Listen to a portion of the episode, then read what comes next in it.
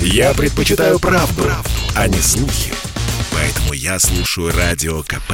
И тебе рекомендую.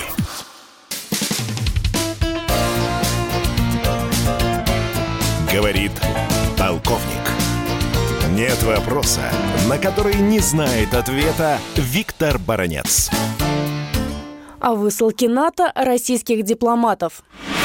Когда а, в России люди не понимают друг друга, то обычно говорят, его без бутылки не поймешь. Вот это выражение вполне применимо генеральному секретарю НАТО Йенсу Столтенбергу. Почему? Выступая в Соединенных Штатах Америки в одном из университетов, он сказал, что хорошо бы нам возродить совет Россия-НАТО. Услышал это, я, э, честно скажу, обрадовался, ведь это же добрый ветерок такой. Ну сколько же можно искрить, мы грыземся с НАТО, думаю, о, кажется, что-то меняется в отношениях Россия-НАТО. Но не прошло и шести часов, когда мы узнаем, что НАТО решила сократить радикально наполовину наше представительство в штаб-квартире НАТО в Брюсселе. Восемь человек они объявили персонами Нонграта, еще два человека, две должности они сокращают. Таким образом, они выдворяют из штаб-квартиры НАТО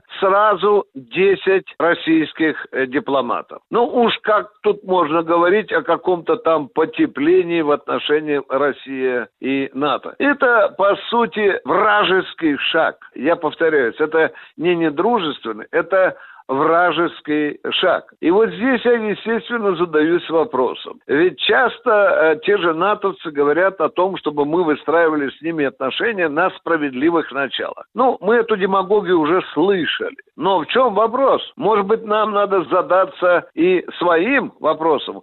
У нас в Москве давно существует информационное бюро НАТО в Москве. Так, может быть, пора и его кастрировать? И, может быть, не уполовинить, а вообще закрыть? Но потому что на таком языке разговаривать, так утром врать, а вечером себя разоблачать, ну, это же несерьезно. Виктор Баранец, Радио «Комсомольская правда», Москва.